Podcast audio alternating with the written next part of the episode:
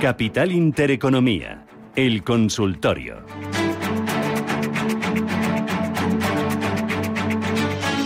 Con José María Lerma. José María, ¿qué tal? Buenos días. Hola Susana, buenos días. ¿Qué buenos tal? días a todos. ¿Cuándo te coges vacaciones? ¿Cuándo te vas?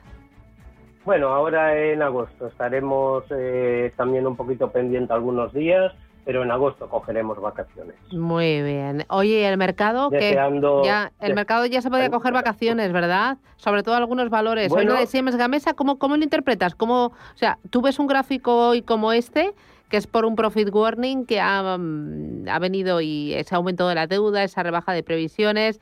Eh, eh, ¿Tú cómo no analizas eso?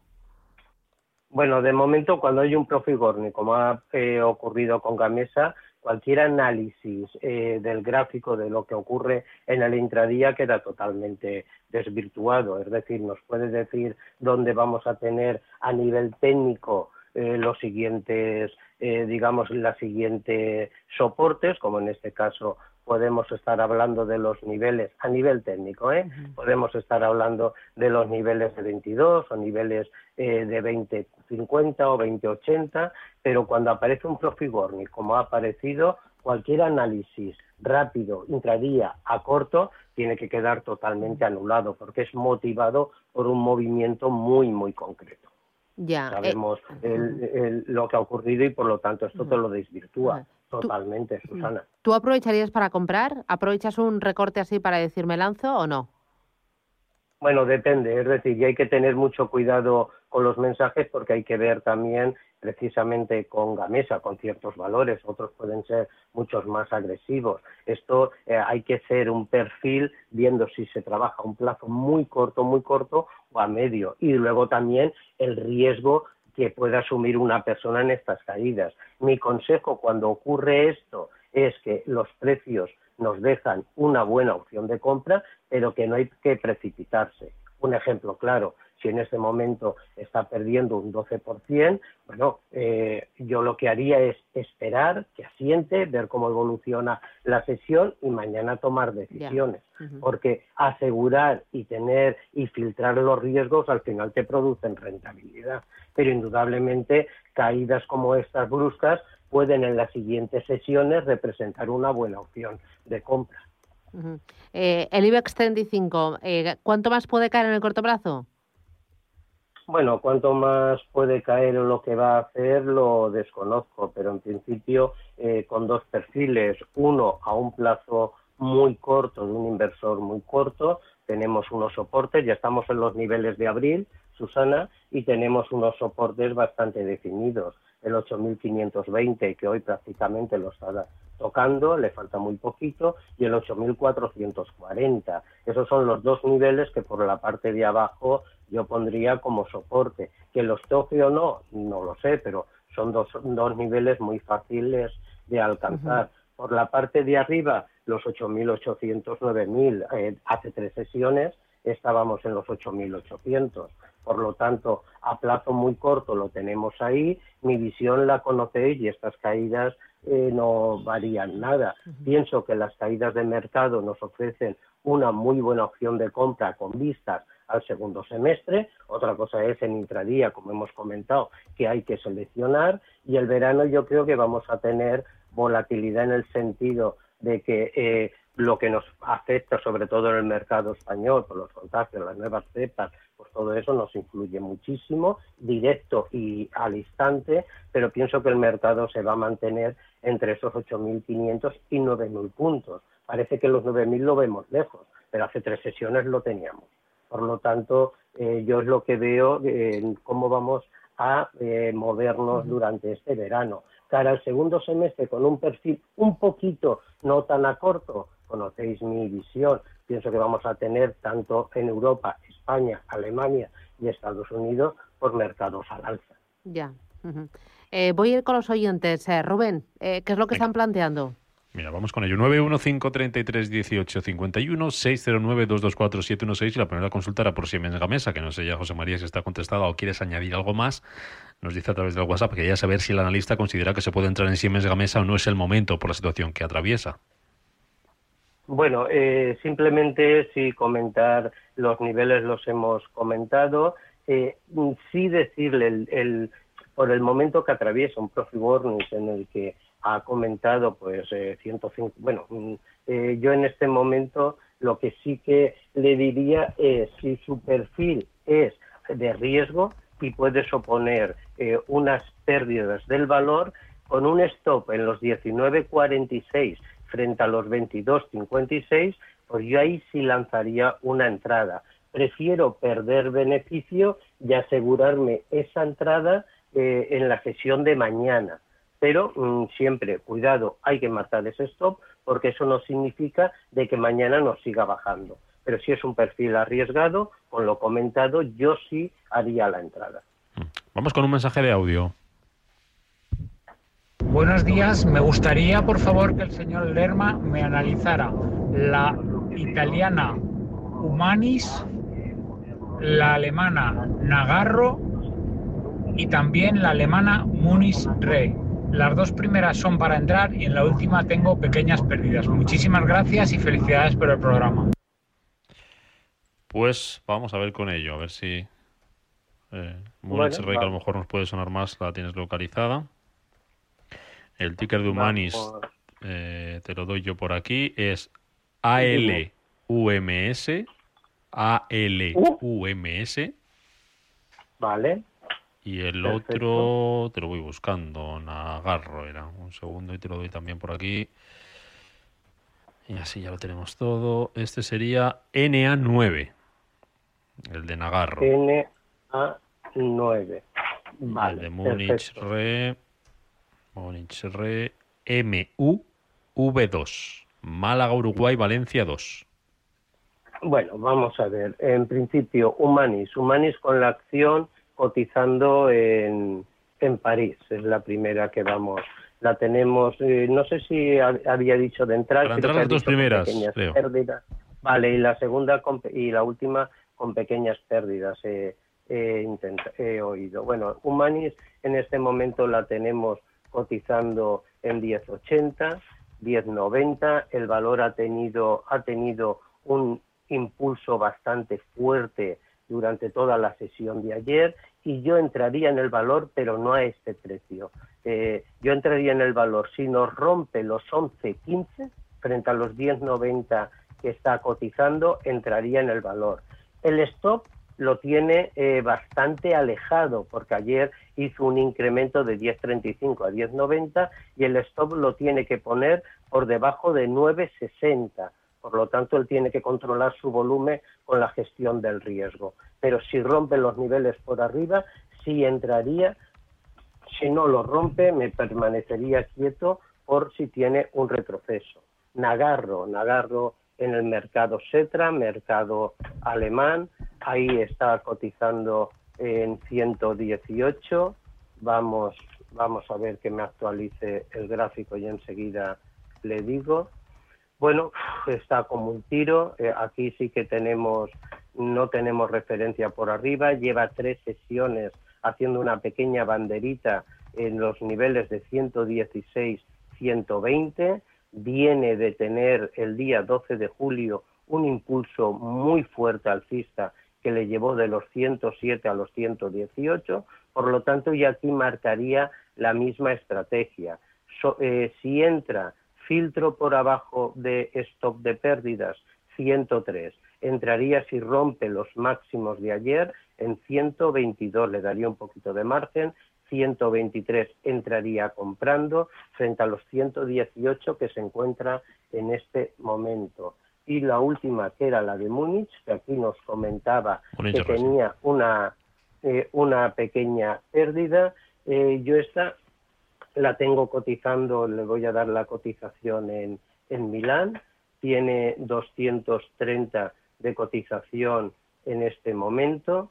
Y eh, aquí en este que tiene una pequeña pérdida tiene un impulso bajista, viene, viene con unas caídas que el valor está desde los niveles de 267 y los tiene en 230. Yo aquí me pondría un stop de protección en 221, si lo rompe desharía posiciones y no sé a dónde llega sus pequeñas pérdidas, pero el impulso que le puede hacer yo lo marco aproximadamente en niveles de 238, 240. Si esos niveles los toca y está dentro de su margen de beneficio o dentro de su operativa que recupera esas pequeñas pérdidas, yo me plantearía deshacer posiciones. Soportes y resistencias de Acerinox, pregunta José Manuel.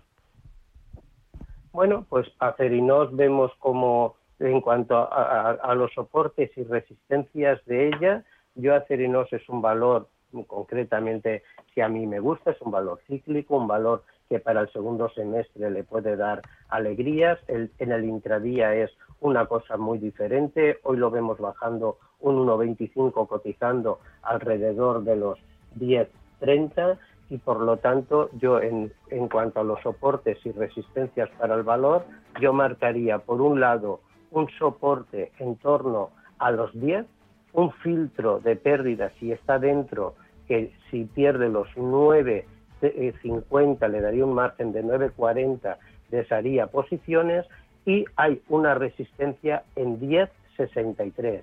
Si esto lo rompe, irá a tapar el gap que hizo el 16 de junio en los 10,80. Estos son los niveles que yo le puedo dar de acerinos. Venga, no podemos ir a las noticias, pero te voy a dejar mirando un par de, mineras que nos pregunta Raquel. Dice, con el dato de inflación, ¿creen que es buena opción meterse en mineras como estas dos que nos da? Una es Franco Nevada, que el ticker es FNV, eh, Francia, Navarra, Valencia, Franco Nevada. Y la otra es eh, Wheaton Precious Metals, que el eh, ticker es WP de Pamplona, M de Madrid, WPM. A ver qué te parecen, a ver qué le decimos a Raquel, a ver si es momento de entrar en estas mineras o no. Seguimos después de las noticias. Boletín informativo y continuamos con José María Lerman, lista colaborador de investing.com. Hasta ahora, José María.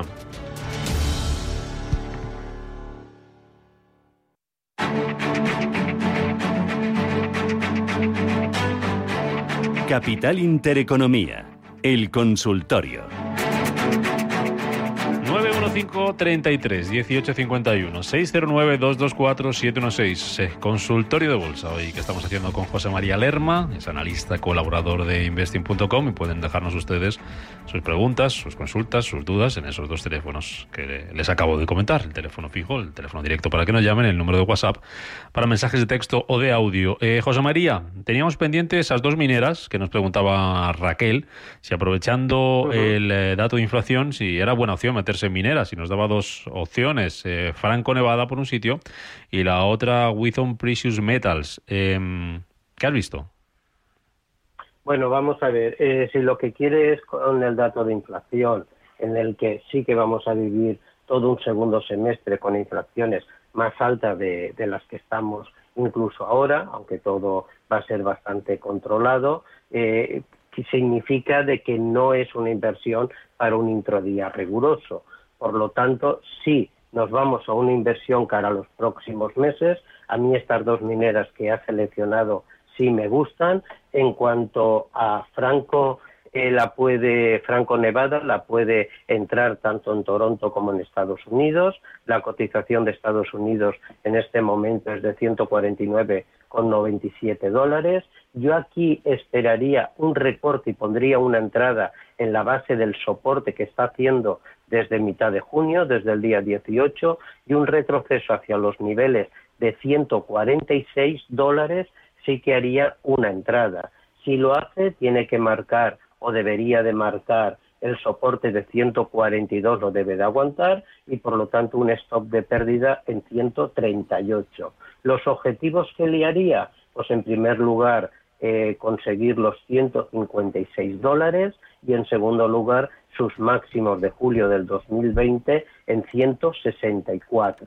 Si lo que quiere es una operativa de intradía rápido, yo entonces ahí marcaría unos niveles muy cortos, aunque en esto no se lo aconsejaría, y sería 146 marcaría la entrada, 152 que fueron los máximos de, de ayer marcaría la salida. En cuanto a la siguiente minera, eh, pues ahí vemos como yo también en el valor eh, estaría tranquilo dentro, siempre con el plazo comentado. Esta segunda minera, minera incluso eh, me gusta más que la primera, también la puede conseguir tanto en Nueva York como en Toronto. Ayer cerraba en 45.11, yo lo marcaría, pero ya vuelvo a insistir, no haría una inversión de intradía.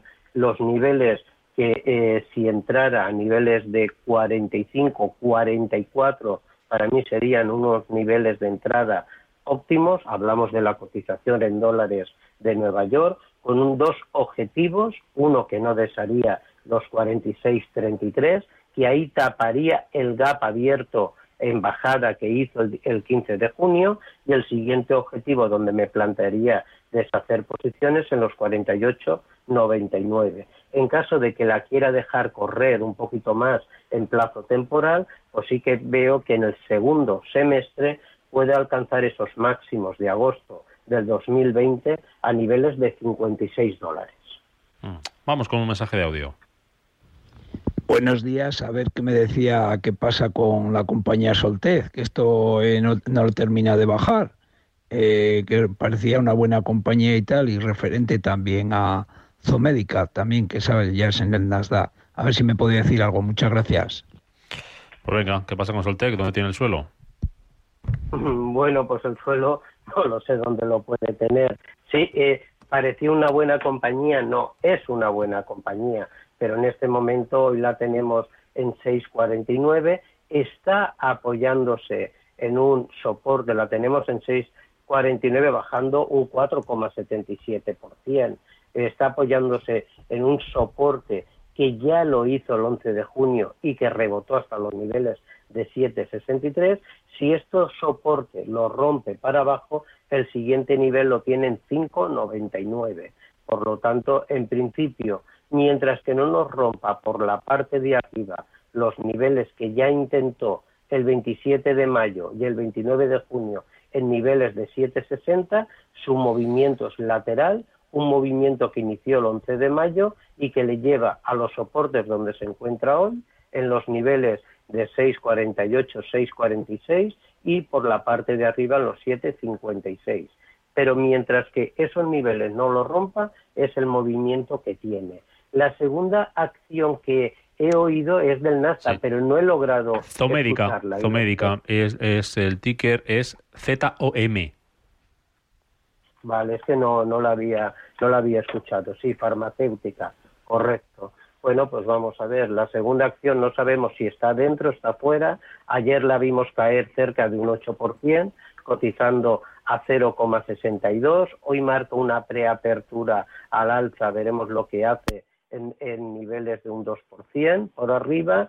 La caída que está teniendo desde el, 9, desde el 8 de junio pues es brutal, desde los niveles que de 1,01 hasta los niveles de 0,62 en el que se encuentra ahora si es para entrar en este movimiento tan fuerte, yo no entraría.